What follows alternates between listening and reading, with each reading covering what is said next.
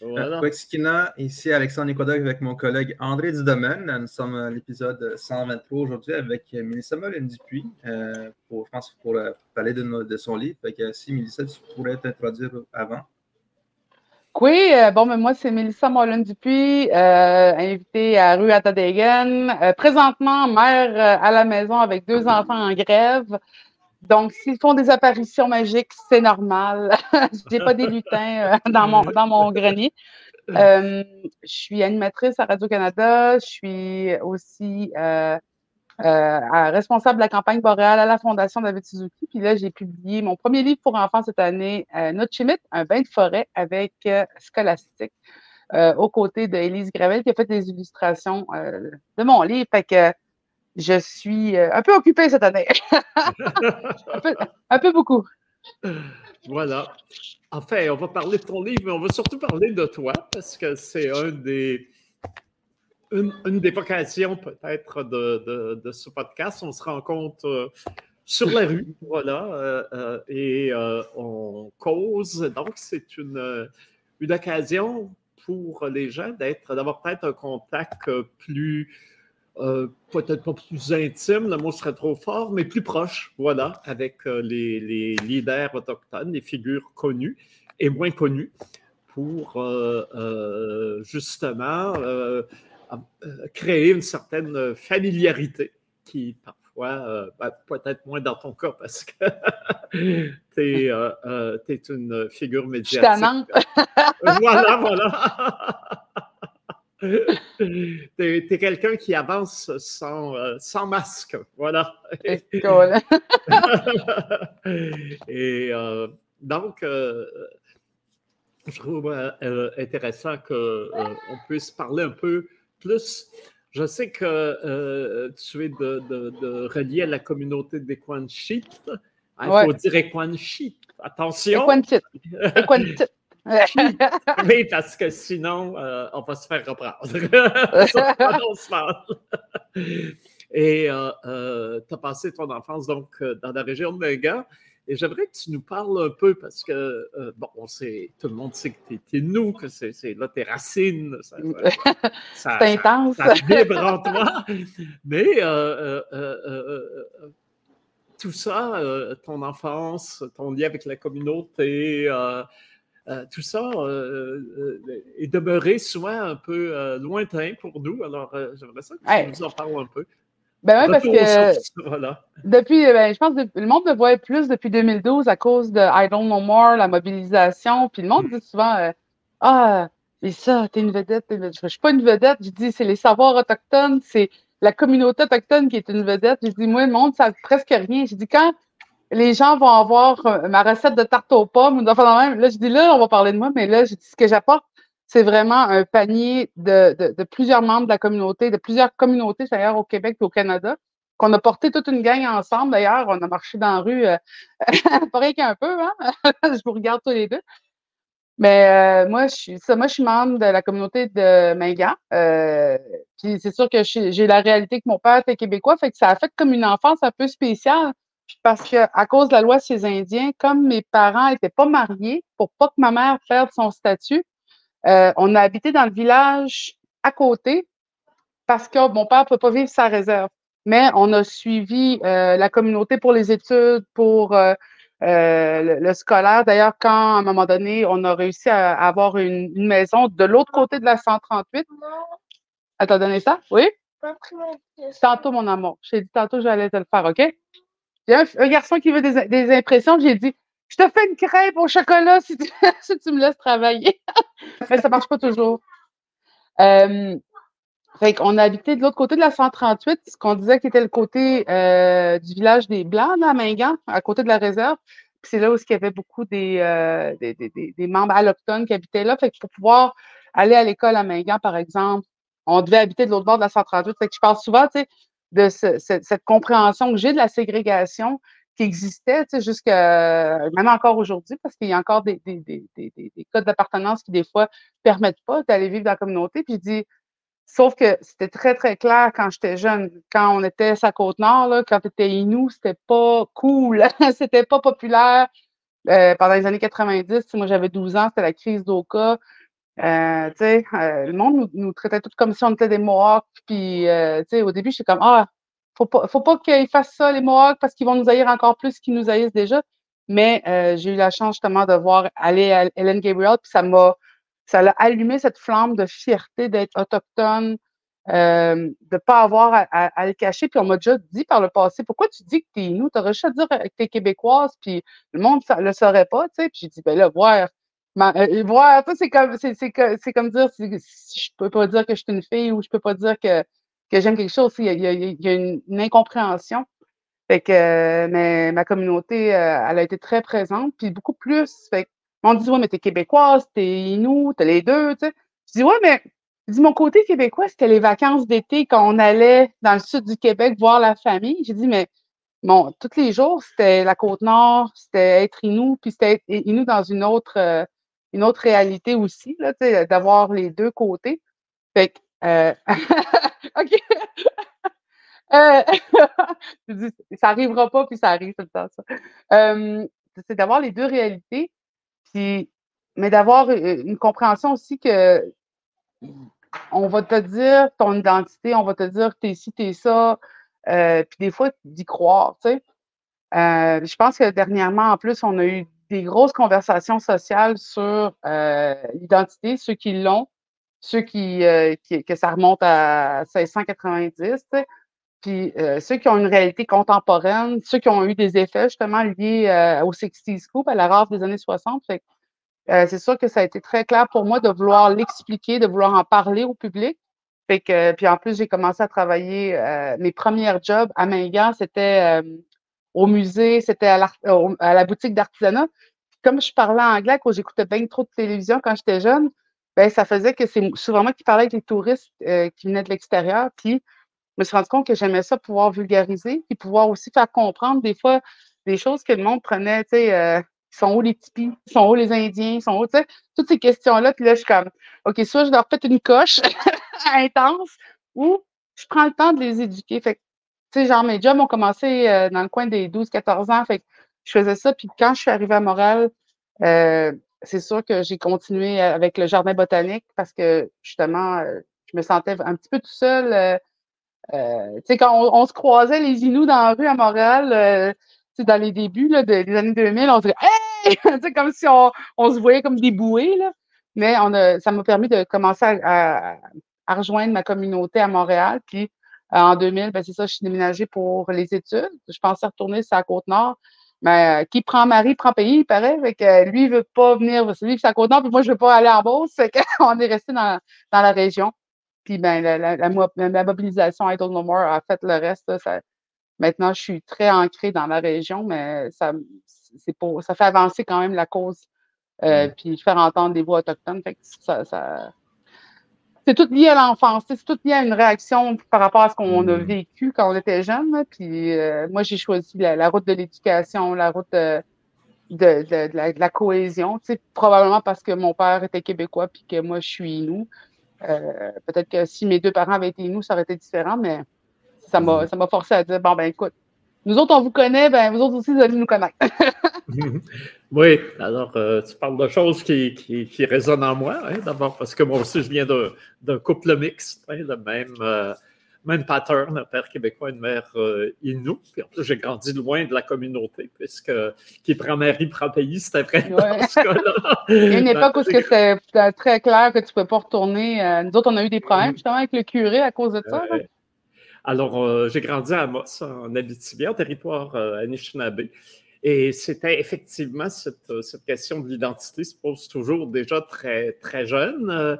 Euh, souvent, euh, certains euh, Anishinaabe me rachetaient. Je, vivais parmi les Blancs et j'étais un Blanc. Mais tu sais, un jour, Tom Rankin, je pense, je ne sais plus dans quel rassemblement, c'est une toute petite ville à moi, donc tout le monde se côtoyait à, différentes occasions, puis il avait dit à quelqu'un This guy is a pure Indian. D'abord, je n'étais pas un pur, mais, le fait qu'un aîné de la communauté comme ça, parce qu'il connaissait mon oncle, le frère de ma mère, donc mm-hmm. pour lui, j'étais vraiment, voilà, j'étais un autochtone. Alors, c'était, j'avais ce mélange des, des, des, perceptions et peut-être pas dans, dans, ma famille où dans le fond, les choses se, se, mhm. mariaient, c'est le cas de le dire assez bien. Mais euh, effectivement, avec la, société en général, je voyais les clivages qu'il y avait, tu as bien raison. Euh, moi, c'était, bon, d'enfance, c'est plus les, années 50 et 60, puis c'était pas cool d'être autochtone. Et euh, je dois dire que euh, à, l'époque, ben, souvent, j'étais, bien content de passer pour un Québécois. Je ne me vantais pas trop. des fois, oui, ah. des fois, j'avais des sursauts, mais d'autres fois, c'était plus commode de, de, démissionner comme Indien, comme disait euh, si joliment Richard Kistabiche. et donc, il y a ça. Mais l'autre affaire, c'est plus récent qui me frappe, et ça, j'étais content qu'on puisse en parler, c'est le Jardin des Premières Nations parce que euh, euh, j'ai été, euh, avec d'autres, mais j'ai été un de ceux qui avons poussé fort à partir des années 90 pour avoir une grande commémoration des tueries centenaires de la, Grande Paix de Montréal en 2001 qui a été un agent de changement important dans la, la région métropolitaine, surtout après tu l'as évoqué, les, événements, les clashs de, 1990. Et euh, euh, c'est là que, euh, en 2001, le maire Bourque avait appuyé le projet de commémoration. Ça, c'était assez formidable. On est allé rencontrer Pointe-à-Calière, puis les, les, dames de Pointe-à-Calière, la Francine de Lièvre, Sylvie Dufresne, on dit oui, on embarque avec vous autres. Puis euh, euh, c'est moins connu, mais il y en a qui ont essayé de faire de l'appropriation culturelle puis de sortir les Autochtones du jeu. Et les, dames de Pointe-à-Calière ont tenu leur bout. On dit non, on a pris un engagement, on le tient. Et il y avait Pierre Bourque qui est, euh, arrivé à la mairie de Montréal. On le montrer. Il a dit Je vais appuyer le projet. Puis en 2001, on va créer le Jardin des Premières Nations au sein du Jardin botanique, parce qu'il en avait été le directeur des années auparavant il y a une formation d'horticole, alors euh, d'horticulteur. Donc, pour lui, c'était euh, un, élément central dans la commémoration de 2001. Donc, 2026, il va falloir s'en souvenir, ça va être les 25 ans du jardin. On a raté. Ah, moi, je suis arrivée en 2002, hein, puis je m'en rappelle. Écoute, il n'y avait, pas, avait pas de sous-bois à l'époque. Puis, mais je travaillais là, je pense, environ 13 ans j'ai rentré comme étudiante, puis j'ai fait mes, mes classes euh, aussi comme animatrice de camp de jour. Puis ce qui était drôle, c'est quand je suis arrivée, j'étais très gênée, tu sais, un peu à, l'inou, mais ceux qui me connaissent, euh, j'ai la gêne qui part assez vite quand c'est le temps. Là. mais j'ai découvert une vocation d'animation, de, de, de, prendre des gens. Suis-moi, je vais te convaincre. fait que euh, le, Jardin des Premières Nations m'a vraiment, vraiment beaucoup aidé pour ça. Puis surtout, je pense que ce qui a été le plus, euh, ce qui m'a le plus aidé justement à pas retourner, euh, à pas finir, tu sais, à pas arrêter mes études, c'est j'étais dans le bois. Quand j'étais dans le jardin, là, on est vraiment au, cœur du jardin botanique, fait qu'on presque pas la ville. On est dans les arbres, on est dans les renards, les outards, tu sais, ça, je dis, tu ça me faisait vraiment me sentir moins seule. Puis en plus, je rencontrais beaucoup, beaucoup d'artistes, d'artisans, euh, d'aînés autochtones qui venaient au jardin, puis j'apprenais, j'apprenais, puis on avait une grosse place pour apprendre. Euh, à une époque, maintenant, on oublie ça, là, mon cerveau de maman, je ne pourrais plus, là, mais je pouvais nommer les plantes en français, en anglais, puis en latin. Fait que, c'était vraiment, euh, ça a été une, belle école pour la suite qui était l'animation. J'ai fait du muséal, ben en masse, puis après ça, ben, j'ai, j'ai animé les foules dans, dans, la rue en 2012. ça a donné qu'à un moment j'ai atterri à Radio Cannes, mais tu sais, je faisais, tu sais, j'allais présenter les enjeux euh, de Idle No More à la, à la télé, à la radio, puis tranquillement, tu sais, j'ai. On va oh! t'arrêter, on va t'arrêter. tu vas aller vite, mais nous autres, on veut. Ah non, moi, je suis comme on peut garder prendre un café avec des chums, moi, là. là. Prends un café avec mes amis, oublie ça, bla bla bla. oui, puis euh, arrivé en 2002, moi, je me souviens, on a eu c'était fou, hein? Confirmation du financement pour la commémoration. Le, le 31 euh, mars 2000, ce qui est complètement faux. Pour avoir une grande commémoration, normalement, ça te prend trois ans pour, euh, mm. pour le faire. Et là, il a fallu bousculer les choses et tout organiser en dedans de, de, pas tout à fait un an. Mais c'était pire mm. encore, le défi qui était posé au jardin botanique, parce que le directeur de l'époque m'avait dit André, un jardin, ça prend dix ans pour le faire exister parce qu'il faut que les plantes poussent, que les, euh, les aménagements se fassent. Puis, euh, c'est pas quelque chose qu'on euh, achète à l'entrepôt puis euh, qui atterrit sur le terrain. Donc, le premier jardin, il avait quand même identifié une pinède euh, ou une sapinède, enfin, un, jardin de, de, conifères, donc, qui pouvait accueillir le jardin des Premières Nations. Mais ce qui arrivait, c'est que les premiers alors que les plantes n'étaient pas encore toutes en place et toutes poussées, le rôle de l'animation devenait encore plus important. C'était vous, les fleurs du jardin, en attendant que, l'horticulture euh, fasse. Euh, les mauvaises herbes. ben non, ça, ça avait été, euh, ça, ça, un beau défi, mais ce qui était le fun, c'est qu'on avait déjà beaucoup de plantes transformées. On pouvait partir des arbres, puis, puis le jardin était, en soi parlait quand même de notre réflexion parce qu'on avait été entre la, une forêt justement pinède, euh, sapin, dans le fond, toute la forêt conifère, puis une, érablière. Et une des, réflexions qui avait été très importante, c'est d'affecter le moins possible la, forêt. Et euh, le bâtiment était comme construit dans un sentier qui passait là et a vraiment été adapté pour prendre le moins euh, d'espace, brutaliser le moins la forêt possible. Et même le sous-bois, je me rappelle qu'on me disait, ah, les plantes qu'on installe là, c'est des plantes qui ont été des fois récupérées quand justement des terres, des terrains humides ou des, terres euh, agricoles, des affaires qui, qui, se faisaient défaire, ben, euh, des fois, les, gens du jardin y allaient puis récupéraient des plantes puis pouvaient les planter.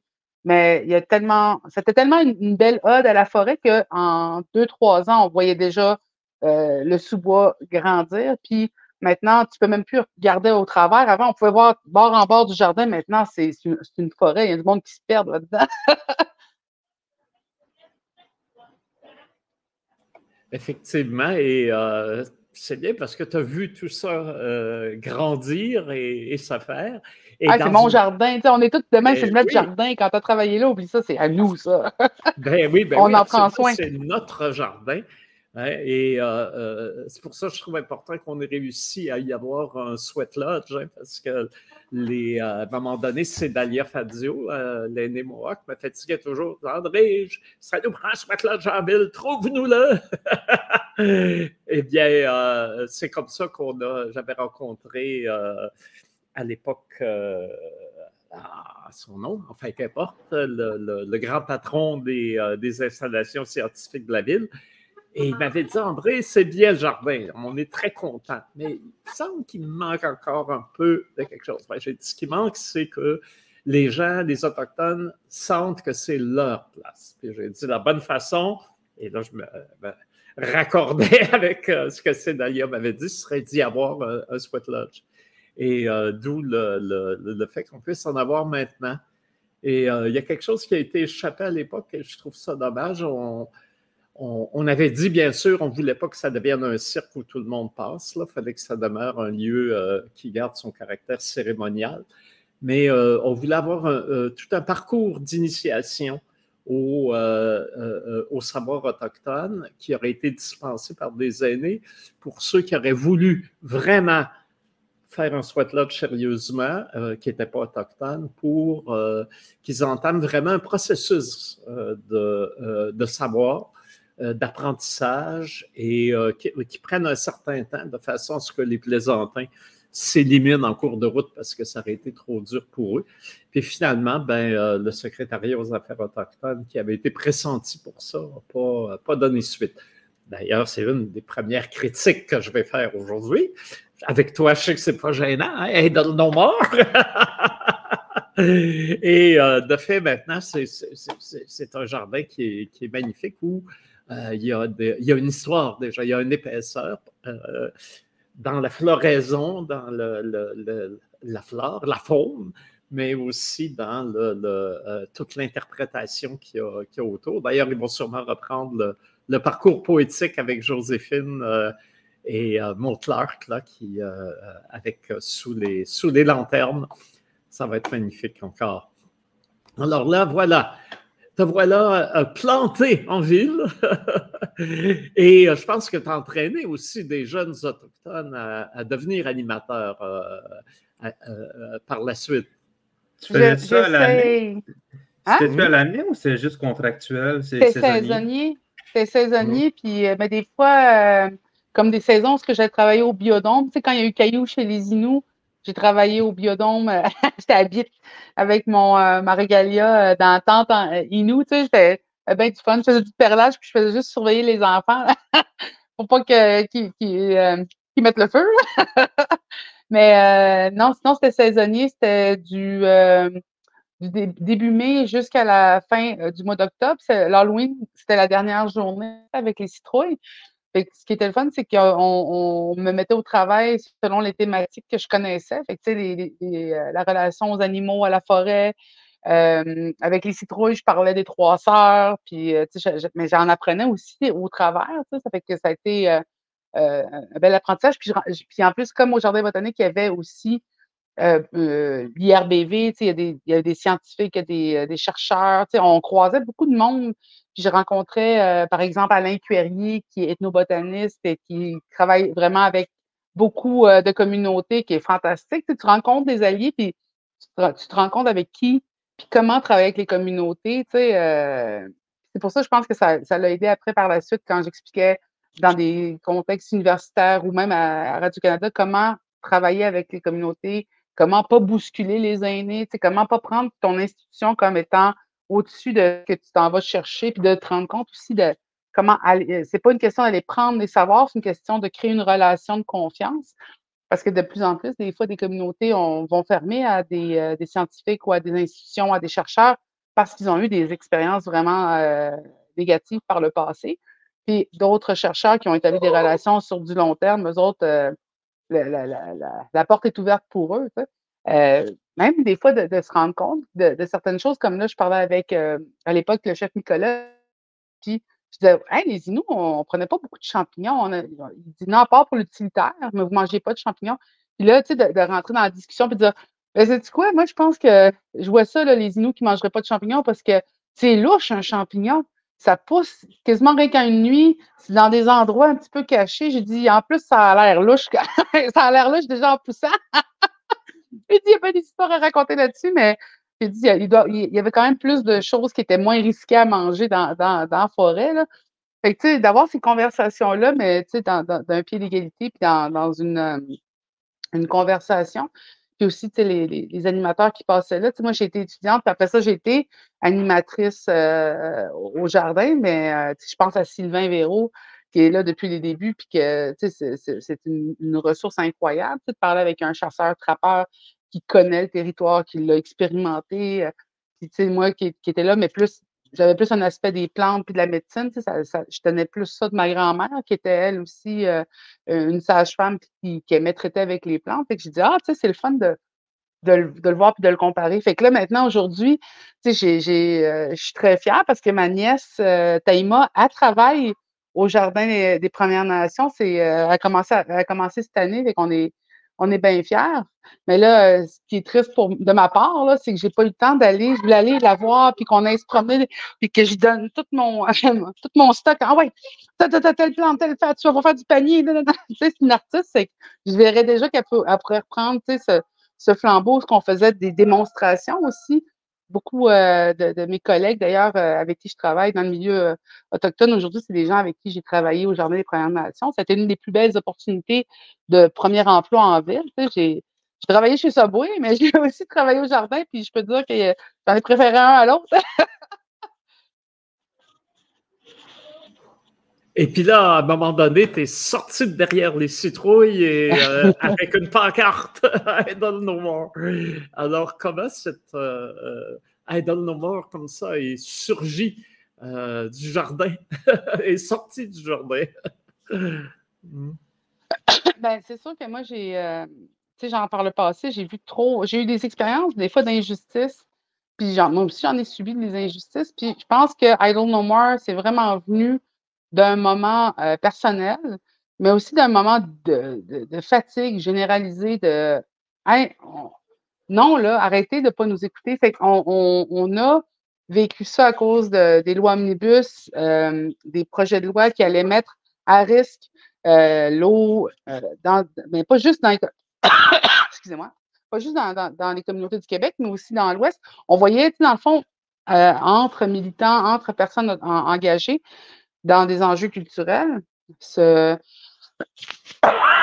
excusez-moi, je suis désolée, ce, détachement-là, puis comment je peux dire, cette euh, non, même pas une non-compréhension, une fermeture face à ce que les communautés autochtones amenaient, que ce soit pour les sables bitumineux, que ce soit pour euh, les forêts euh, en Colombie-Britannique. Désolée, c'est le temps des rhumes pour tout le monde. C'est pas grave, on est entre nous, entre amis, on n'est pas on est dans un, contexte euh, détendu, on s'est croisé sur la rue, on prend un peu de thé. Donc, on peut pousser, on, on baillera pas parce que c'est trop passionnante, mais... on, a, eu frette ensemble dans la rue, là.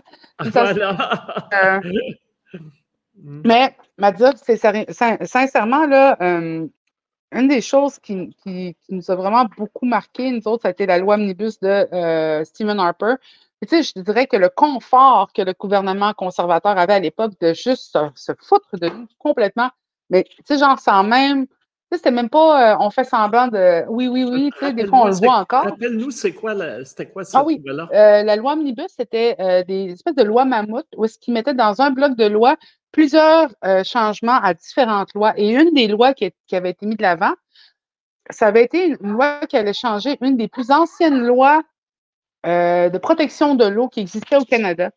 Et dans le contexte, c'était pour permettre le passage, pour faciliter le passage des oléoducs à travers euh, des cours d'eau, des cours d'eau qui étaient proches de communautés autochtones. Euh, on voyait déjà les effets justement des sables bitumineux, de, les bassins de contention des sables bitumineux qui coulaient dans les réseaux aquafères pour les communautés. Fait les, les, les, poissons, les animaux que les communautés mangeaient euh, était affectée, puis même l'eau qui était bue. Fait qu'il y avait vraiment une incompréhension de pouvoir, de, vouloir enlever ces protections-là. Et bien sûr, I Don't Know More, euh, beaucoup de gens l'ont souligné, c'est un mouvement qui était beaucoup dirigé par des femmes un peu partout à travers le Canada.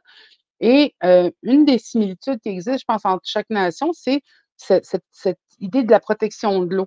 Parce que, tu sais, quand le monde me dit, mais pourquoi protéger l'eau plus que d'autres choses? Tu sais, les hommes, on, va souvent leur attribuer de protéger le territoire, de protéger euh, les, relations avec les animaux. Mais les femmes, nous, on est une rivière millénaire. Si tu remontes de ma fille à moi, à ma mère, à ma grand-mère, tu sais, par le cordon ombilical, tu remontes à la première eau qui est la terre. Donc, on a une responsabilité, nous, comme étant une rivière millénaire qui continue d'avancer. Sais, quand ma fille va avoir des filles ou euh, mes nièces vont avoir des, des enfants, cette rivière-là continue. notre rôle de protectrice de l'eau est très important pour nous. Et euh, je pense qu'on a, on a toute eu cette réaction viscérale par rapport à, cette, loi omnibus-là, puis au détachement euh, du gouvernement envers les communautés autochtones. Fait qu'on s'est mis en action. Sauf que moi, euh, je regardais ça, je disais, ah, c'est fantastique ce qui se passe dans l'Ouest, Idle No More. J'ai hâte que ça arrive au Québec. Quand est-ce que ça va arriver au Québec? Puis on jasait, moi, puis Widia sur Facebook, justement, puis Bon, ben, nous autres, on attendait, là, OK, je pense que ça va être nous autres qui va être obligés de le faire, tu sais. Fait qu'on a commencé, puis il y avait quand même d'autres personnes qui étaient intéressées. Tu sais, le, buzz était là parce qu'on avait hâte de voir de l'action. Mais comme on est une, des communautés francophones, c'est sûr que nous autres, les nouvelles arrivaient beaucoup plus tard que tout le monde. Fait qu'on s'est mis, on s'est dit, ben, écoute, on va faire euh, la, première, euh, la première rencontre, le premier euh, teach-in. On, a commencé à organiser ça vraiment juste de, citoyennes, de femmes autochtones, citoyennes qui veulent voir ça et qui veulent connecter. Fait qu'on a connecté avec les organisatrices d'I Don't Know More dans l'Ouest. On leur a demandé l'autorisation de pouvoir commencer à organiser. Euh, on c'est correct? Ils dit oui, allez-y, allez-y. C'était tellement grassroots que euh, c'était vraiment, on se discutait, on se jase encore, on a encore des, euh, conversations Facebook qui datent depuis le début des temps. Et on a commencé à organiser. On ne savait absolument pas qu'est-ce qu'on faisait. On, était juste, il fallait qu'il se passe de quoi. Puis on a, on a commencé à faire ça sur Facebook. Puis à l'époque, Facebook était beaucoup plus, comment je pourrais dire, était beaucoup plus social, beaucoup plus accessible, je pense, pour pouvoir faire de la mobilisation. Puis avec la, la, crise étudiante, puis le printemps arabe, on dirait que les algorithmes ont été changés pour rendre ça moins euh, aisé. Mais à l'époque, on s'organisait tout en, de façon euh, euh, simultanée à travers le Canada. Puis je pense que c'est ça qui avait été le plus étonnant pour le grand public, c'est notre capacité de mobilisation à travers le Canada, tous en même temps. Puis on, était, on était organisés. Puis ça avait, il y avait eu aussi la grève de la faim de Teresa Spence qui s'est qui, qui, s'est rejointe. C'était vraiment des causes qui étaient semblables. Mais nous autres, ça a vraiment été euh, le, le, le No More. Ça leur a rajouté ça. Puis, tu sais, on a continué aussi avec euh, la marche des Nishiu. Puis, tu sais, mais ça montrait quand même un, un, un, moment de cohésion de toutes les communautés autochtones, de la, de l'APN à, au grassroots. Il y a eu un moment où est-ce qu'on s'est tous coordonnés, puis je me dis, si on avait pu continuer cette, cette mobilisation-là, mais c'est certain qu'on fait euh, comme des vagues. une vague qui frappe la, plage puis qui la nettoie. Il va en avoir d'autres des vagues. Je vois des jeunes maintenant qui sont tellement plus allumés que moi que je, l'étais quand j'avais 20 ans. Que ma, confiance pour la prochaine vague, tu sais, il y a eu le Indian, euh, Indian Brotherhood, il y a eu la crise d'Oka, I don't know more, tu sais, il y en a plein qui s'en viennent. Je me dis, tant qu'on n'aura pas réglé ces enjeux-là, puis qu'on n'aura pas une situation euh, où est-ce qu'on est reconnu comme peuple fondateur, est-ce que nos langues sont respectées au même titre que l'anglais et le français? tant qu'on n'aura pas des équités de droits humains de base, je pense qu'il va y avoir encore des mobilisations qui vont s'en venir. Ben, D'ailleurs, en, parlant de vagues d'eau et de, longues rivières, hein, avec une lignée matrilinéaire, euh, peut-être euh, je glisserais vers le côté peut-être de, de Mélissa Molène Dupuis comme créatrice comme, euh, euh, de contenu poétique, hein, toujours riche en enseignement, toujours très en lien avec la tradition, mais et c'est peut-être ce, côté-là qui est, moins connu dans mesure où ta, figure publique est celle justement de la pédagogie, de et tout. Mais effectivement, ben, c'est drôle, tu vois, Maïlis Flamand vient d'écrire euh, euh, euh, du court-métrage Nadapouche et de la tortue. C'est celui-là, j'avais en tête celui-là. Et, et l'autre aussi qui s'appelle À ma fille, des, des courts-métrages oui, fait au Wapikoni et qui sont en lien justement avec l'eau et la, et, et la tradition. Mm. Ah oui, mais la WAPI, là, je l'ai dans le cœur. oui, oui, oui, on, on, parle aussi, on en parler aussi. Parce que là aussi, il y a une, il y a, il y a une notion féminine. Hein?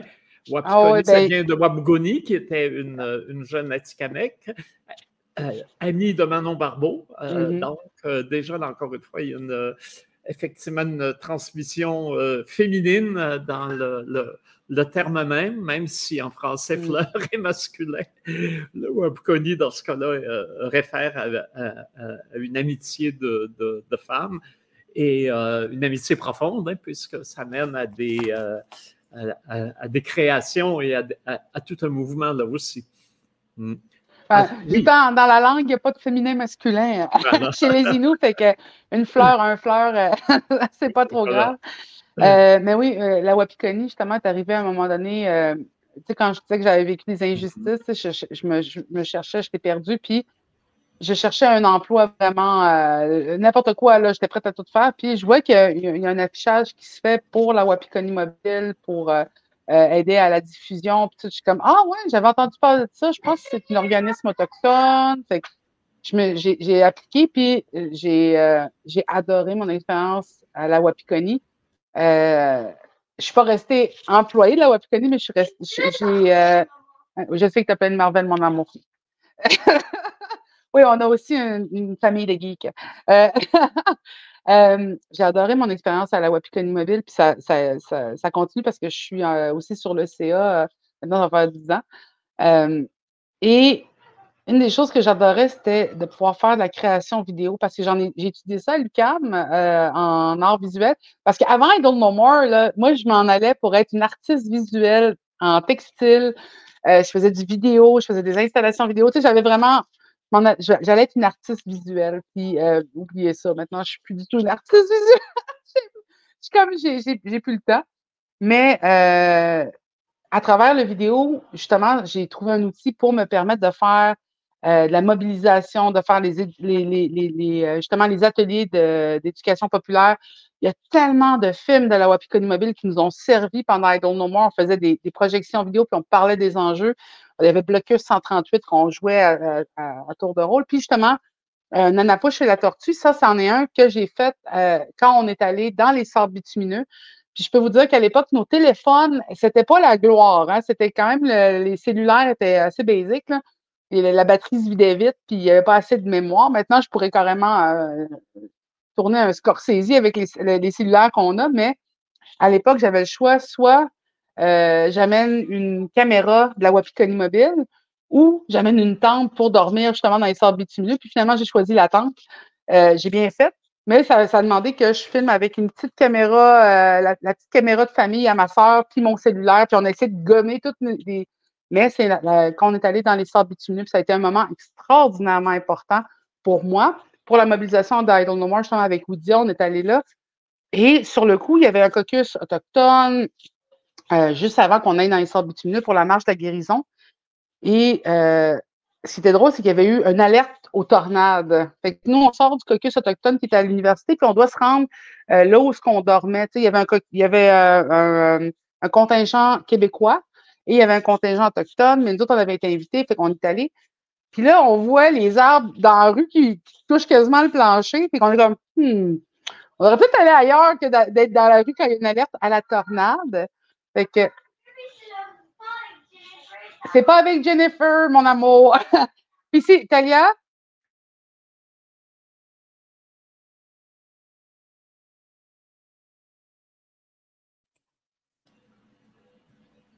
Alors, les obligations maternelles, évidemment, ça fait partie du jeu. L'école ah, on est, est, en euh, grève.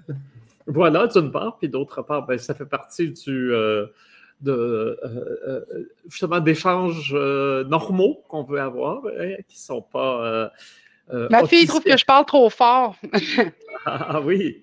Ben, là, j'ai dit, c'est soit elle me laisse parler avec mes, mes, collègues ou sinon, elle va être obligée d'aller écouter dans la salle de jeu son émission. Je l'envoie dans la salle de jeu, ma chérie. Parce que j'ai une, petite fille euh, qui peut faire des crises assez rapidement parce que c'est euh, c'est la réalité des enfants qui ont un TDAH. fait que c'est soit maintenant que je, ben, gère ça ou dans cinq minutes. Elle a, de qui te dire aussi. Oui, mais je suis pas mal sûre que je l'aime et tout. Euh, mais c'est ça, fait on est allé à l'université, puis là, on, on, regarde de l'autre côté de la rue avant de se rendre justement et on, voit justement le contingent québécois qui est, en train euh, de, souper. Puis là, on s'est dit, on, va-tu voir si on peut peut-être juste attendre que la tornade passe? Puis euh, on dit, est-ce qu'on peut joindre à vous juste le temps que la température. Ben oui! Et que, disons que ça a transformé l'ensemble du voyage, ça a transformé la relation. J'ai bâti des relations euh, vraiment très serré avec certains des, personnes qui, s'étaient mobilisées justement. Puis c'est là que j'ai développé l'idée du, euh, euh, du, social party, le party social, où est-ce qu'on ne peut pas lutter ensemble? Si on ne mange pas ensemble, si on ne boit pas ensemble, si on ne fête pas, on ne danse pas, on ne chante pas ensemble, parce que sinon, ça manque de réalité, de, vécu. Puis les, militances qu'on a eues qui n'étaient euh, pas basées dans ces échanges-là, souvent se sont effacées, mais ceux qui l'ont été, eux ont resté et euh, ça dépasse la militance. Qu'est-ce que.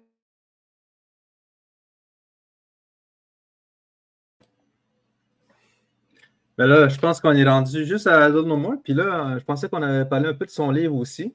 Ben attends, attends, on, y arrive, on y arrive. c'est bon, c'est bon. On va y en parler aussi. Ben oui. Il me reste encore un peu de temps. Je vais faire un échange avec ma fille. Je vais fermer la porte du bureau. Tu vas pouvoir écouter ton émission, mais tu ne me déranges pas pendant que je parle, OK? Parce qu'elle est. Euh, Elle écoute son, ses gardiens du ciel. je vais aller dans le bureau. Mm-hmm. Ben oui, ben oui. Parce que ça, ça nous permet de faire, une petite visite euh, du propriétaire, de, la locataire. Là, il est propriétaire maintenant, c'est vrai. Tu m'as jamais montré le tableau que je t'avais envoyé. Ah, oh, il, est dans, il est dans la salle de jeu. Euh. Ça, c'est vraiment le bordel là-bas. fait que, je vais juste fermer les portes pour être ça. Oui, on est, on est rendu à Granby. Euh, parce que être propriétaire, c'est tout un vie. D'ailleurs, ça, ça a été une des, réalités que j'ai trouvées le plus bizarre. Parce que euh, pendant longtemps, je me suis dit, si j'ai une maison un jour, c'est parce que le conseil de banque va, m'avoir donné une adresse à Mingan. Je ne pensais pas que je pouvais devenir propriétaire. Mon mari, lui, c'était compris, là. Mais j'ai dit, ce qui est fou, c'est que j'ai eu un sentiment de. comme si je n'avais pas le droit. C'est comme si je n'avais hmm. pas le droit d'avoir une maison parce que c'était pas pour les Autochtones. C'est con à dire, hein? Maintenant, ma maison, c'est mon havre de paix. Là, je vous mets dans ma plante, ma langue de belle-mère. je ne sais pas si ça va tenir. Ah, ben, ça ne tiendra pas. Désolée. vous l'avez vous l'avez artisanal, votre rencontre aujourd'hui avec moi. je suis désolée. Ben, c'est ben, parfait. Ben non, c'est exactement comme ça qu'on aime ça. Et d'ailleurs, euh, justement, oh! Il y a des angles qui ne parlent pas dans je, veux, je veux justement, parlant d'artisanat, qu'on parle de. Tu es toujours là, Mélissa? Ah, je pense qu'on l'a peut-être euh, perdu. Hmm, c'est peut-être son routeur aussi qui a du mal à pogner. Ben, bon, la, revoilà. Alors, moi, la chose qui m'a émerveillé, hmm? vraiment complètement chez toi, c'est cette euh, vidéo. Je dis aux gens, allez, là, je le dis, là, allez la voir, courez sur Internet après cette entrevue et allez voir à ma fille. C'est une vidéo extraordinaire où justement, d'abord, c'est cette euh, euh, filiation, mais filiation au féminin. D'ailleurs, j'ai dit une connerie tantôt, j'ai dit que fleur masculin. C'est la fleur, c'est bien féminin en français. tu vois, tu l'as eu en inou. Euh, je pensais que j'aurais eu des, des, des, auditeurs qui m'auraient corrigé, mais non, tu dis n'importe quoi puis ça passe. c'est correct. On se croirait à Radio-Canada. Parce que tu es un aîné, André, on peut, ne peut pas te contredire. Oui, les ah, aînés, on, on, en veut pas trop. Mais c'est magnifique parce que euh, tu reprends euh, le, pour euh, raconter la fameuse histoire du déluge. Alors, on est vraiment dans l'eau. Ça, mmh c'est. Ça, c'est universel. Je pense qu'à peu près tous les peuples de la Terre, on a cette, cette histoire du déluge. Les anthropologues nous disent que c'est à cause du, de la fin de la glaciation où on a vu les, les eaux montées, donc ça a frappé les imaginaires partout sur la planète. Et euh, donc, il y a des versions euh, autochtones que tu rappelles, mais en même temps, tu rappelles la robe cérémonielle, qui était quelque chose fabriqué par les femmes. Et euh, ça, j'ai trouvé ça tellement important parce que tout la notion de chamanisme, bon, chamanisme, c'est un mot que je trouve parfois un peu galvaudé, mais enfin, la relation avec le monde des, des esprits qui était si importante dans, nos traditions euh, autochtones en général et Inuits en particulier, est tellement associé à la figure du chasseur, mm-hmm. euh, de, euh, du grand homme hein, qui, est, capable de, connaître la, nature profonde des choses, qui est au-delà du, du, visible. Les femmes y étaient aussi associées et ça a été oublié. Je trouve que là, tu le rappelles et tu le rappelles dans un, un, textile euh, que tu travailles et que tu transmets à ta fille. Moi, je trouve là-dedans qu'il y a une unité, justement l'unité du cercle qui est absolument extraordinaire et euh, euh, j'en parle puis j'en frissonne. ben, merci d'avoir vu ça parce que mm-hmm. le monde disait ah, les chamans. C'est ça, le chaman, c'était comme l'idée du curé, du prêtre, du du professeur d'université, c'était comme le, le, le, porteur de savoir, alors que euh, les personnes médecines euh, étaient féminines comme masculines, euh, ben, même des fois, on, on, parle du, du two-spirited, des, deux esprits, mais il y avait un équilibre dans les rôles. souvent, dans les, dans les histoires qu'on a transmises, des fois, il y a, l'effacement des femmes dans ces histoires-là qui, qui, a un dommage énorme. Euh, on, pense beaucoup aux manteaux euh, Inunaskapi qui sont peints à la main euh, sur du cuir de caribou. les hommes rêvaient de ces manteaux-là, mais c'était les femmes qui en faisaient l'exécution. Fait les femmes étaient des artistes euh, quand même redoutables à une époque euh, où est-ce que des fois, euh, tu n'avais pas.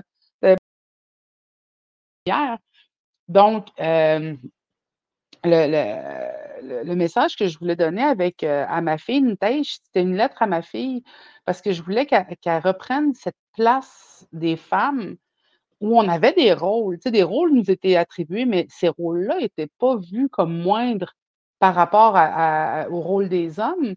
Et euh, ils étaient aussi importants, il y avait un équilibre, puis des fois, ces rôles-là étaient interchangeables aussi selon, euh, selon ton, appel, justement, euh, selon l'appel de tes esprits.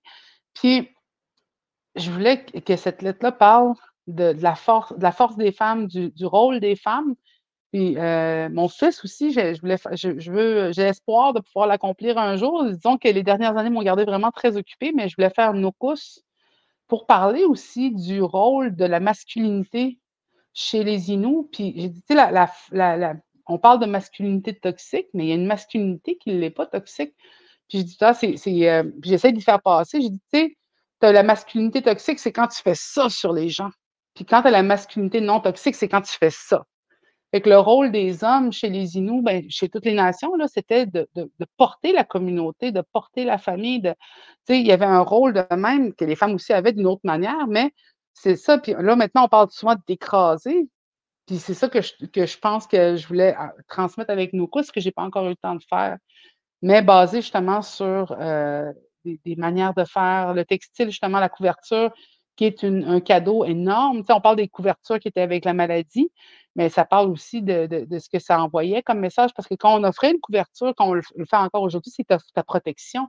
Tu offres à la personne une capacité de se protéger contre les éléments, contre le froid, mais que quand on a offert des couvertures avec des maladies à l'intérieur, ça parle d'une déception, d'une hypocrisie énorme. Donc, euh, la, couverture qu'on offre, le quilt qu'on offre, c'était un cadeau pour pouvoir aider. Tu sais, c'était un souhait de protéger quelqu'un. Tu ne mets pas une couverture juste pour être cute, tu te mets une couverture parce que ça te tenait au chaud, parce que ça, te garde euh, protégé la nuit quand tu dors. Tu sais, c'était vraiment un symbole énorme. je trouvais qu'avec ma fille, je voulais faire la couverture.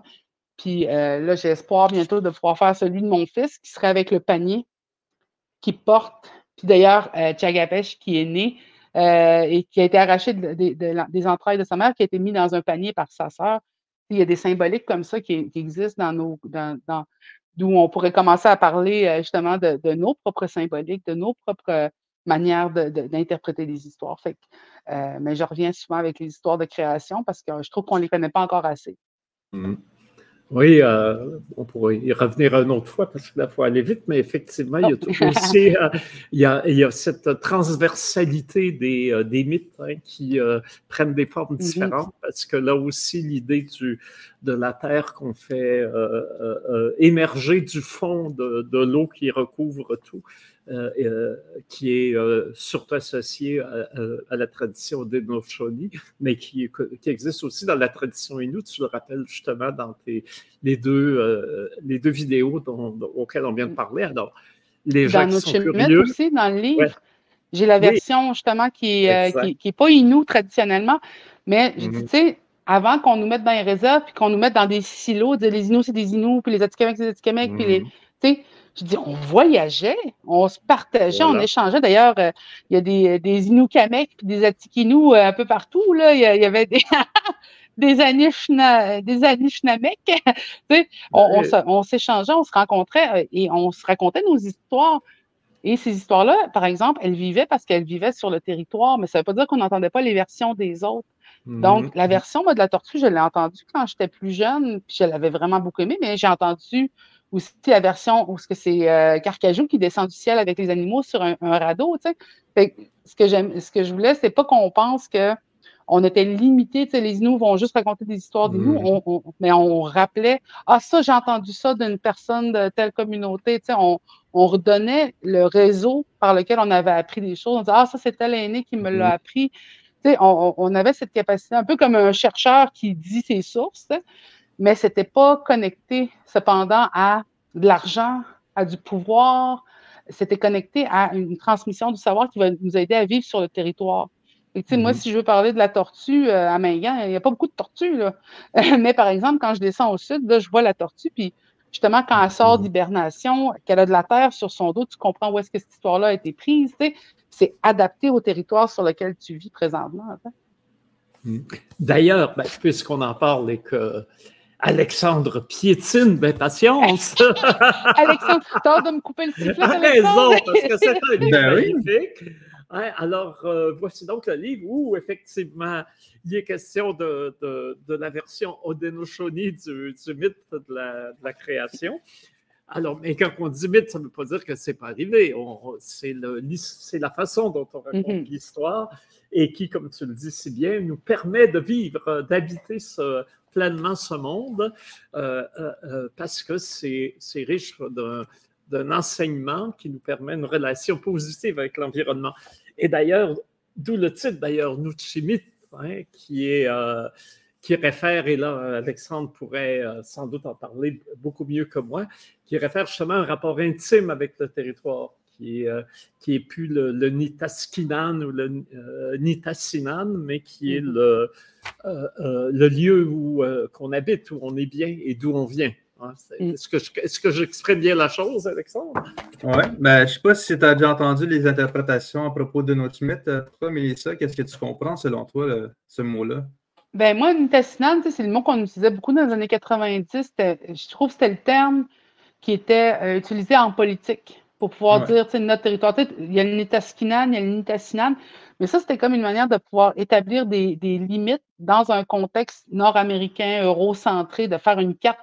J'utilise beaucoup la tortue dans ce cas-là. Tu sais, je, je montre l'Amérique du Nord, puis je montre la tortue. Tu sais, moi, c'est justement euh, c'est Jacob Wawati, qui était, qui, était un aîné euh, à Anishinaabe, qui, qui m'a fait apparaître la tortue pour la première fois, puis j'ai fait euh, ça a changé ma, ma, manière de voir le territoire.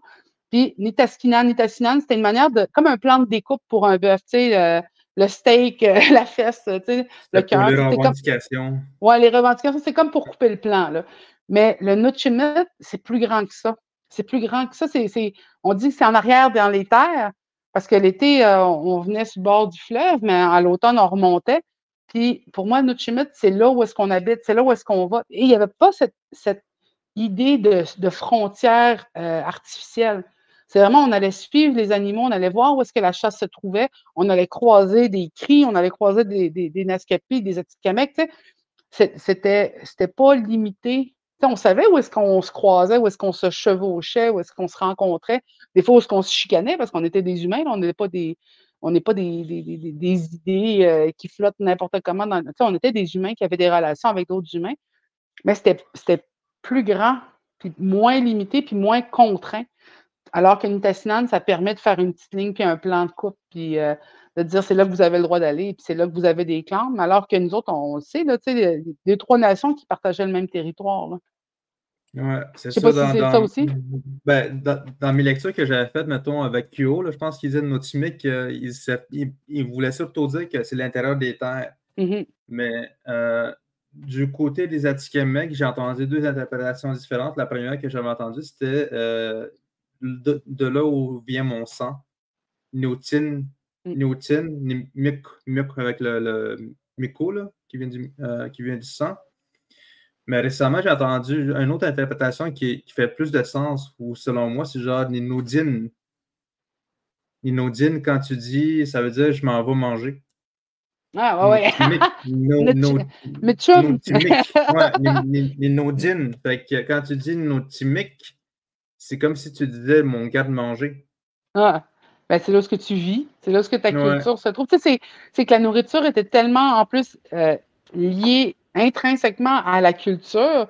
C'est pour ça que présentement, tu sais, je veux dire, le monde dit T'as combien de luttes? J'ai dit dans 53 luttes, je suis sûre. Puis le caribou en est un. J'ai dit Tu sais, mes enfants, j'ai, pas pu leur donner du caribou à part il y a quelques années, tu sais, même pas il y a deux ans, j'ai pu faire goûter au caribou. Puis ils n'ont tellement jamais goûté à ça parce qu'on n'avait pas accès qu'ils n'ont pas développé le goût du caribou. moi, c'est comme du caribou, c'est la meilleure chose qui pouvait arriver sur la table. Mais euh, c'est un peu comme quand on voit maintenant là, euh, dans, les, dans les festins, euh, les, les, morceaux de viande, c'est les aînés qui l'ont, puis on n'en a tellement pas beaucoup qu'après les adultes qui ont des petits morceaux, puis les enfants, ils mangent la macaroni au fromage. Ben, c'est ça qui est en train de se passer parce qu'on fait diminuer justement les cheptels de caribou, d'orignal. Tous les animaux sont, sont euh, à risque. Puis quand tu perds ta relation aux animaux, tu perds ta relation à ta, culture, au territoire. Pourquoi est-ce qu'on irait dans le territoire si on n'a pas à s'y nourrir, justement? Cette relation-là fait qu'on protège le territoire, fait qu'on le connaît encore, qu'on y est encore connecté. Mais en coupant la chaîne alimentaire, on devient déconnecté. Tu sais, là, maintenant, ça va être notre culture, ça va être le maxi. Ben c'est fou. Fait moi, j'embarquerai avec toi sur euh, la partie de la nourriture, mais notre nourriture, c'était, on priait pour la nourriture, on jeûnait parce qu'on voulait avoir une bonne chasse. Il y avait des, relations à la nourriture qui étaient tellement. Quand je veux dire, c'était, c'était tout. Là, je veux dire, la famine, ma, ma mère l'a connue. Là, c'est une des choses que c'était la pire affaire qui pouvait arriver. Là. Puis sans le caribou, ben, il n'y aurait pas de Mélissa Mollen-Dupuis, euh, sans, sans l'orignal, Alexandre non plus.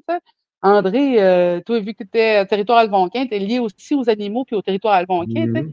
Puis ça, ça parle aussi de nous autres, là, quand on allait dans d'autres territoires, on s'adaptait, puis on, se connectait au territoire, puis on, écoutait ceux qui étaient protecteurs du territoire parce qu'ils avaient des connaissances qui allaient nous aider à mm-hmm. nous nourrir et à survivre. Fait que moi, je pense que ça, ça a vraiment du sens. D'ailleurs, dans le livre, je parle de, je parle de manger beaucoup. Là, je, montre, je partage ma recette de la recette de ma mère de, de sa panique, là, puis euh, comment faire la pâte de mm. mais même faire du feu. Puis il y a des gens qui m'ont demandé, tu sais, ah, tu montres aux enfants à faire du feu? Je fais, comment tu veux qu'ils vivent si ça ne pas faire du feu? C'est la pâte de mm. Il y a des choses qui sont très simples, mais tu te rends compte que beaucoup de gens ne les connaissent pas. Fait que le livre, c'était vraiment une manière de, transmettre, une manière de faire. Tu sais, le Nutrimet, à, la population québécoise parce que les autres aussi sont là, là puis ont la même. Tu sais, c'est pas juste à nous autres d'être mm. responsables du territoire puis des animaux, c'est eux autres aussi, mais ils sont. Il y, a, une grande déconnexion par rapport à leur compréhension du territoire. c'est comme un gros frigidaire où tu vas chercher l'hydroélectricité, tu vas chercher les minéraux, tu t'en vas chercher la forêt, tu refermes la porte, tu vis dans ton village. Alors que nous autres, on est, on est dans le frigidaire, on voit tout de suite, on comprend cette, séparation-là, mais si on ne fait pas attention, justement, un jour, nos enfants, eux, n'auront pas cette compréhension-là, cette connexion-là, puis ils vont en souffrir. Le territoire entier va en souffrir. Je pense je pense qu'on reste aussi d'une certaine façon dans l'aquatique parce que tu parles d'un bain de forêt. Hein? Vraiment, c'est comme, une plongée, c'est comme une plongée, euh, aller dans la forêt là-dedans. C'est ce qui m'a frappé. Il y aurait toute, je pense, une analyse à faire de comment la forêt est vue par les auteurs euh, autochtones. Mm. Chacun a sa métaphore du lien avec la forêt. Et celle-ci, c'est vraiment celui d'un bain. Euh, j'ai trouvé ça fort. Euh, on est dedans, là, on se baigne dedans. oui. Et c'est la rivière qui continue aussi. Je sentais beaucoup l'influence de Suzuki quand tu dis Ben Forêt, il me semble que ça vient d'un thème japonais, ça. Oui, ben, mais c'est pas. Ben, David, on en avait déjà jasé justement des, des du Shinrin Yoku, qui est le bain de forêt japonais, parce que ça a été des recherches qui ont été faites dans les universités japonaises où ce qui envoyait des working men japonais qui étaient stressés, qui avaient qui, étaient en burn-out, ils les envoyaient dans la forêt. Fait qu'ils prescrivaient des sorties en forêt, puis ils disaient qu'au bout de trois jours, les, euh, les taux d'hormones de, stress diminuaient. Puis là, ils ont étudié justement les phytoncides qui sont libérés par les arbres, particulièrement les conifères, et qui diminuent le stress. Mais ce qui est drôle, c'est que le bain de forêt, j'ai pris le terme parce que. Euh, comment je peux C'est un, mime aussi. C'est un mime, aussi. Mais, euh, puis, euh, mais j'avais, j'avais dit au monde, ah, je fais des bains de forêt. Puis, justement, j'ai des, amis, de, des Inuits qui me demandaient, c'est quoi ça, les bains de forêt que tu fais, Mélissa? Le monde pensait que j'allais prendre le bain dans, le bois ou que j'étais tout nu en train de me promener dans les rivières. Puis là, j'expliquais, ah, c'est juste être dans le bois. Je ouais, mais le monde a besoin de se le faire réapprendre, ça a l'air. Ils ont besoin de se le faire empaqueter, puis d'avoir un titre cool. Sinon, c'est pas euh, c'est pas vu comme assez hot pour le faire. Fait que le bain de forêt, je trouvais que c'était comme une, il y avait un mot pour la mode, mais ça disait exactement ce que tu avais besoin, c'est d'être dans le bois, mais pas d'aller faire tes 10 000 pas, pas d'aller faire une randonnée, puis je dis, c'est d'être comme dans un bain, tu es immergé dedans. Fait que connaître le nom des plantes, pas regarder juste de même, tu, tu regardes de même, prendre le temps, même de, de, juste rentrer un petit peu dans le bois, puis de ressortir, tu avais déjà les effets, tu n'as pas besoin d'être performant dans un bain de forêt. Tu as juste besoin de, ralentir puis d'arrêter. Puis ça, c'est dur. Parce que le monde va se mettre des podcasts, euh, vont prendre des photos. il, se passe plein de choses pendant un bain de forêt. Et la connexion ne se fait pas nécessairement avec la forêt. Puis j'aimais beaucoup le bain de forêt aussi parce que je parle, j'utilise souvent Montréal comme étant une forêt. Puis mon mari puis moi, on, a eu des, des ostinations là-dessus parce qu'il disait, tu sais, même à Montréal, au centre-ville, tu es dans une forêt. Toujours dans une forêt, peu importe où tu te trouves. Mais on a créé l'esprit humain. il y a la ville, il y a la forêt, il y a les villages.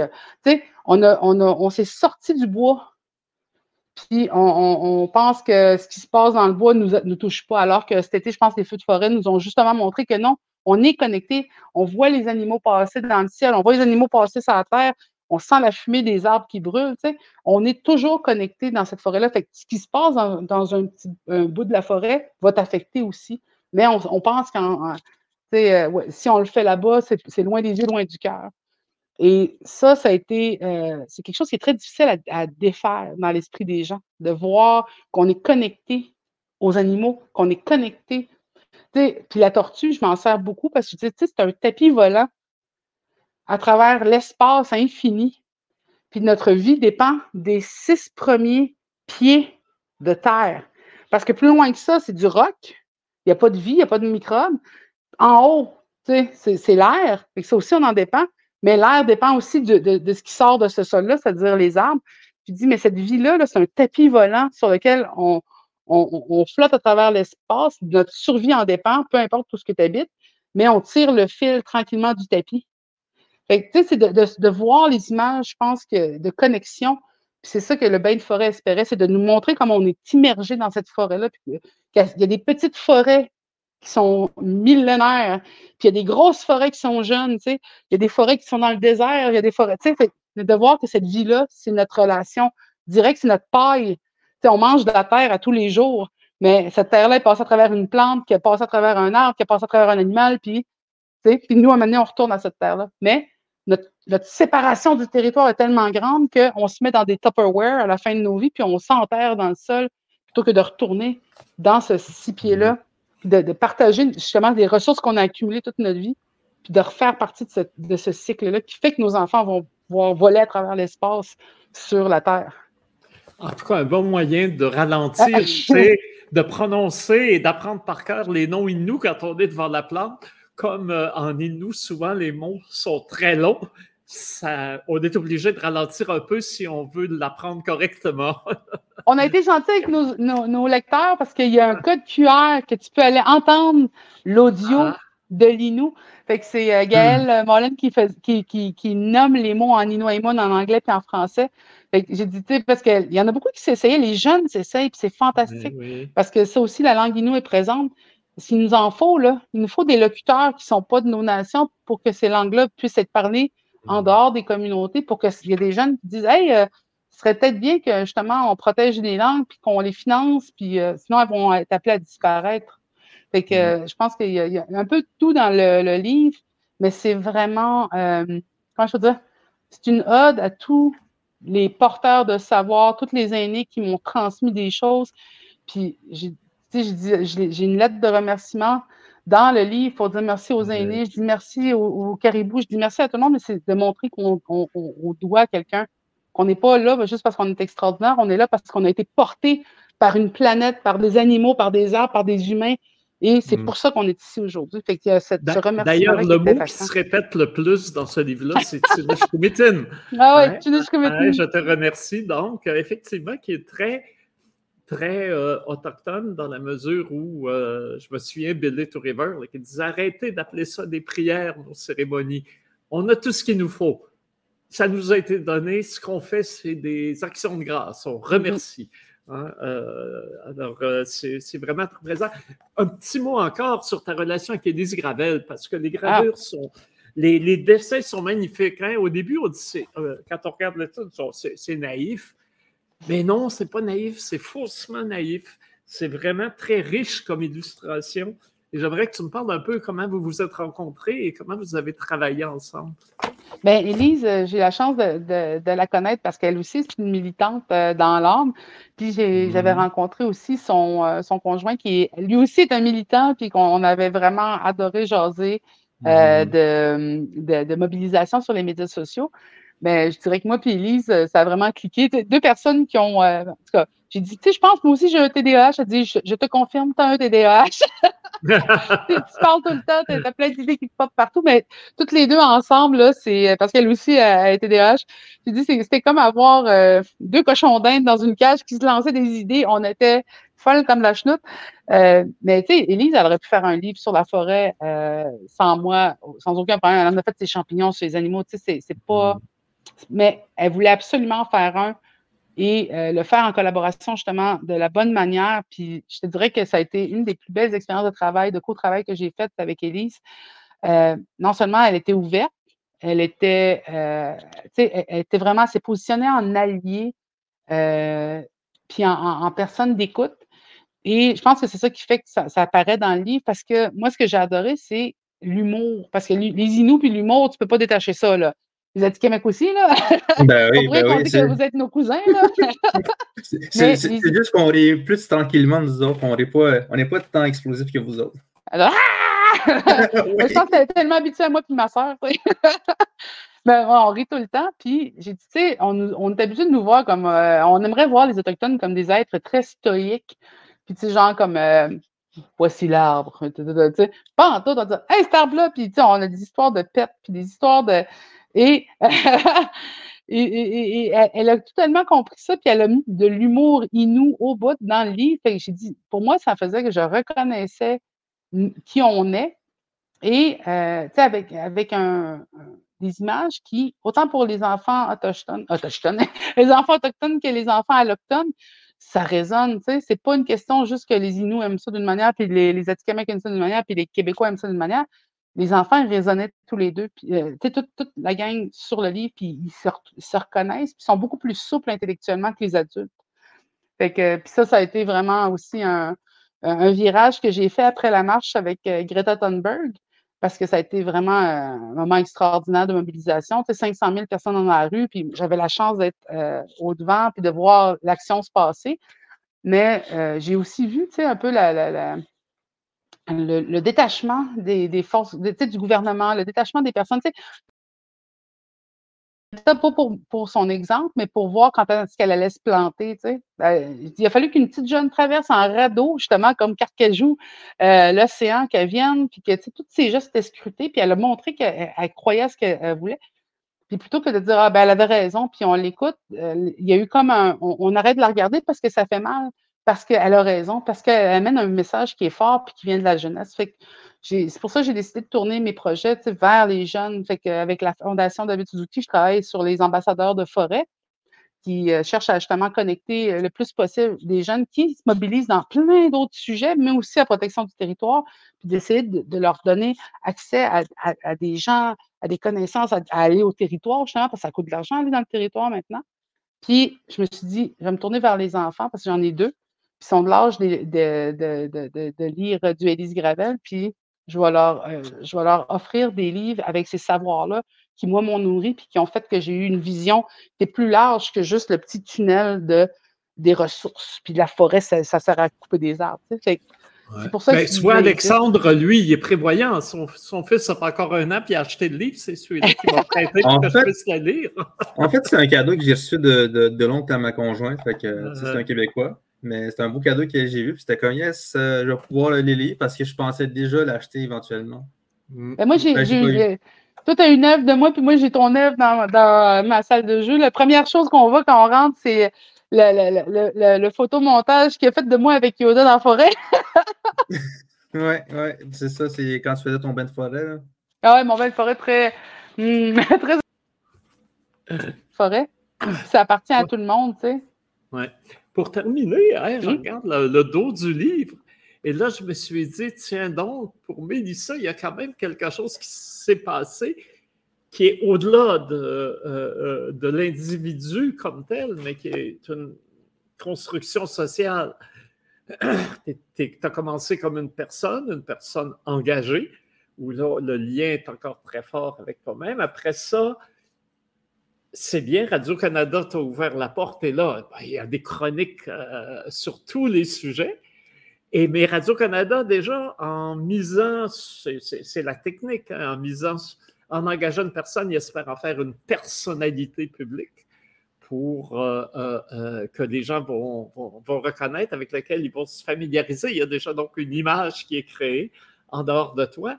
Et là, maintenant, avec la bande dessinée, tu es rendu un personnage.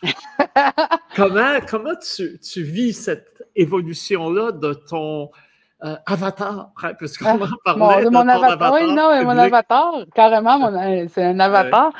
Je dirais que ce qui m'aide, parce que, tu sais, des fois, ça peut c'est pas, pas Mélissa pour euh, nécessairement qui je suis. Je ne suis pas une personnalité publique, mais je suis une personnalité publique parce que ce que je fais. Puis je dirais que là, c'est encore une fois, chaque fois que je cherche une solution, je regarde comment les aînés faisaient, comment on faisait traditionnellement, puis je trouve des solutions qui me permettent d'être encore là aujourd'hui. Fait euh, je dirais que ce, qui m'a beaucoup aidé, moi, dans les dernières, euh, justement, 11 euh, ans, là, depuis Idle No More, là, où je suis vraiment beaucoup dans, dans, l'espace public, c'est, premièrement, pour qui je fais ça? Puis, pourquoi je fais ça?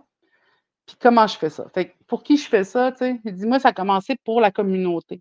Fait je continue, c'est vraiment, mon but, c'est que la communauté au grand complet puisse avancer. Ce n'est pas pour, pour moi uniquement. J'ai la chance de, ressortir, mais c'est vraiment pour la communauté. Fait que toute, mon, toute ma mission va tout le temps être virée pour la communauté. Pourquoi je fais ça? Parce qu'on en a besoin.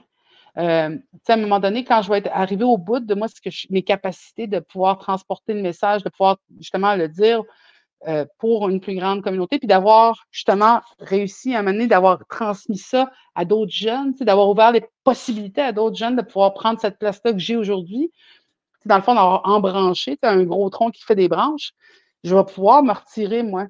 Puis comment je fais ça? Ben, j'y vais dans l'idée de, la matriarche. Parce que moi, c'est vraiment ça, la, la cocoum, là, euh, la cocoum apporte sa communauté, à la protège.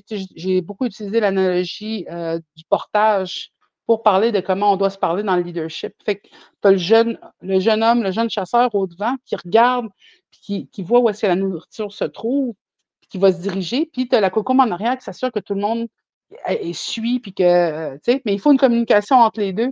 Sinon, le jeune va aller trop vite, puis la cocom va s'asseoir, puis elle va attendre. Il, il, faut qu'il y ait une communication. Fait que je me suis dit, là, j'entre dans mon, mon air de cocom. Tu à un moment donné, je vais, je vais pouvoir juste appuyer ce qui est déjà en avant, tu faire confiance à mes jeunes chasseurs et à mes jeunes chasseuses en avant, qui eux autres, ils ont un message à porter que peut-être moi, j'aurais jamais vu venir, dans ma période. Je te dirais que ces trois manières de faire-là, ça me permet toujours de ne pas oublier, puis de ne pas rentrer dans un, une manière de faire trop nord-américaine de, l'individu, de, de la star, de, même parce que des fois, on, se perd là-dedans. Puis ça me garde motivé parce qu'après 11 ans, je pourrais être 20 années, mais ça me garde motivé parce que je vois des jeunes qui ressortent. il y a tellement une belle gang là, présentement. Euh, puis je, mais je vois aussi des, des, enjeux qui ressortent puis que je ne m'attendais pas. Buffy Sainte-Marie, ça a été un méchant choc pour moi. Là.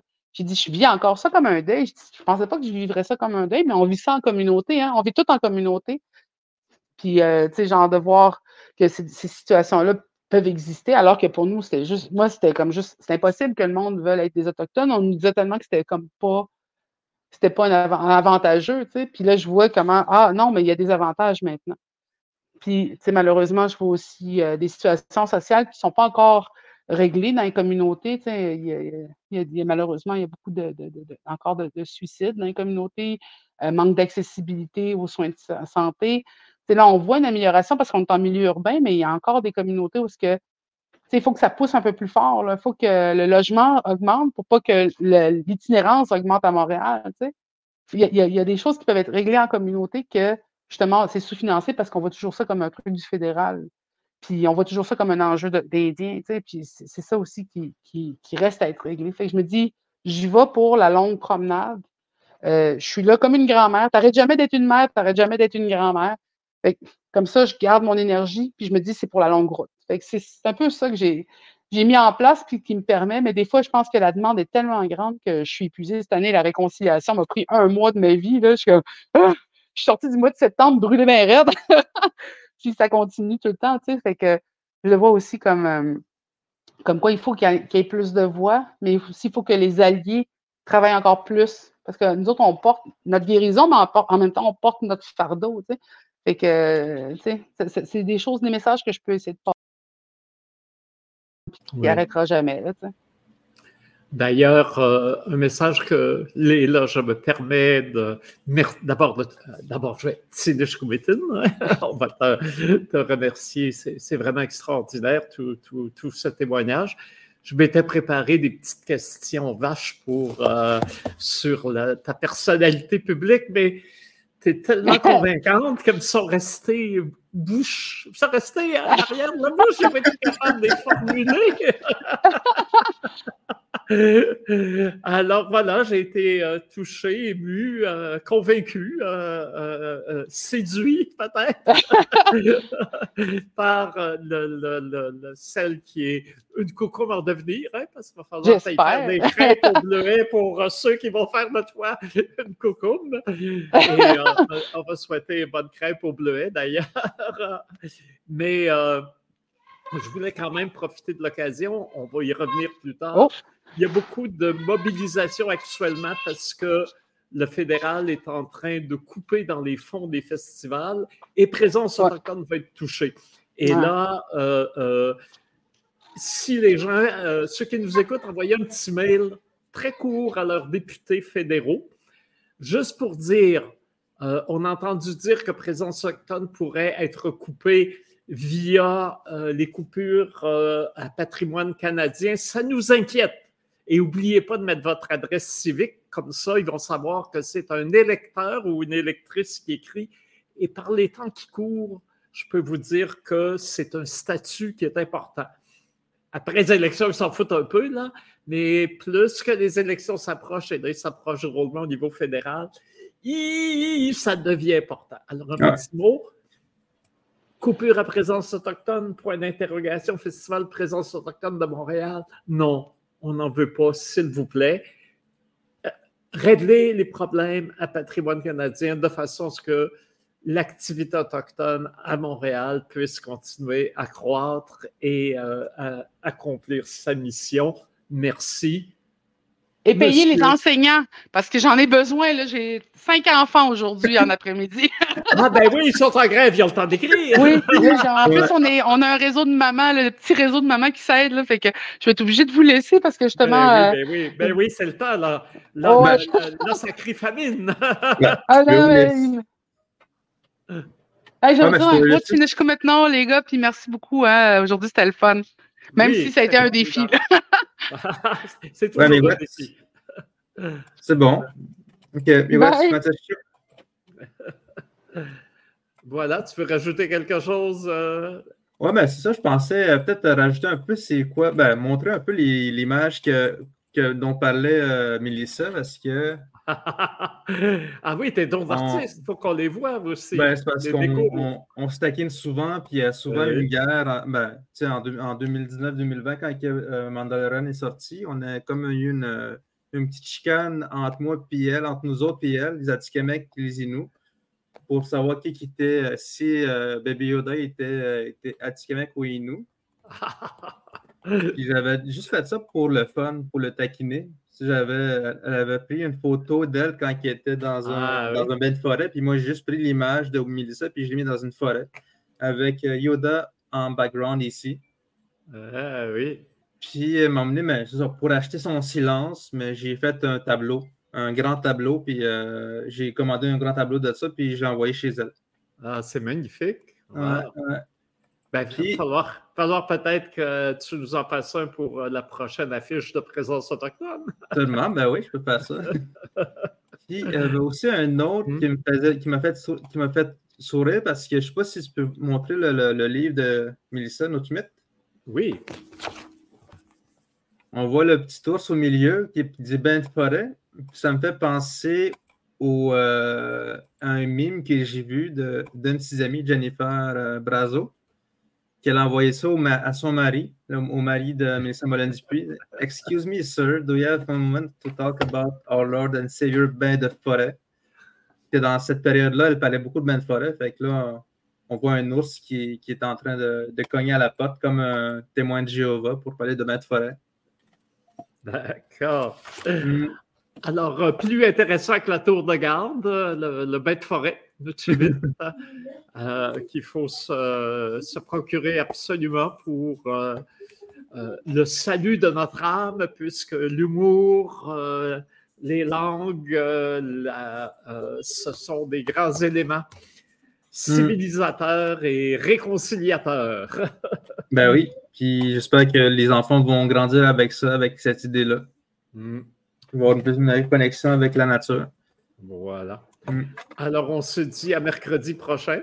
Ben oui, à mercredi prochain. Sur rue Adadegen. On a toujours des. Euh, on y croise toujours des, des, personnalités, des personnes euh, intéressantes du monde autochtone. Mm-hmm. Bon, ben on se voit la semaine prochaine. Les gars, merci tout le monde. Natacha. Natacha.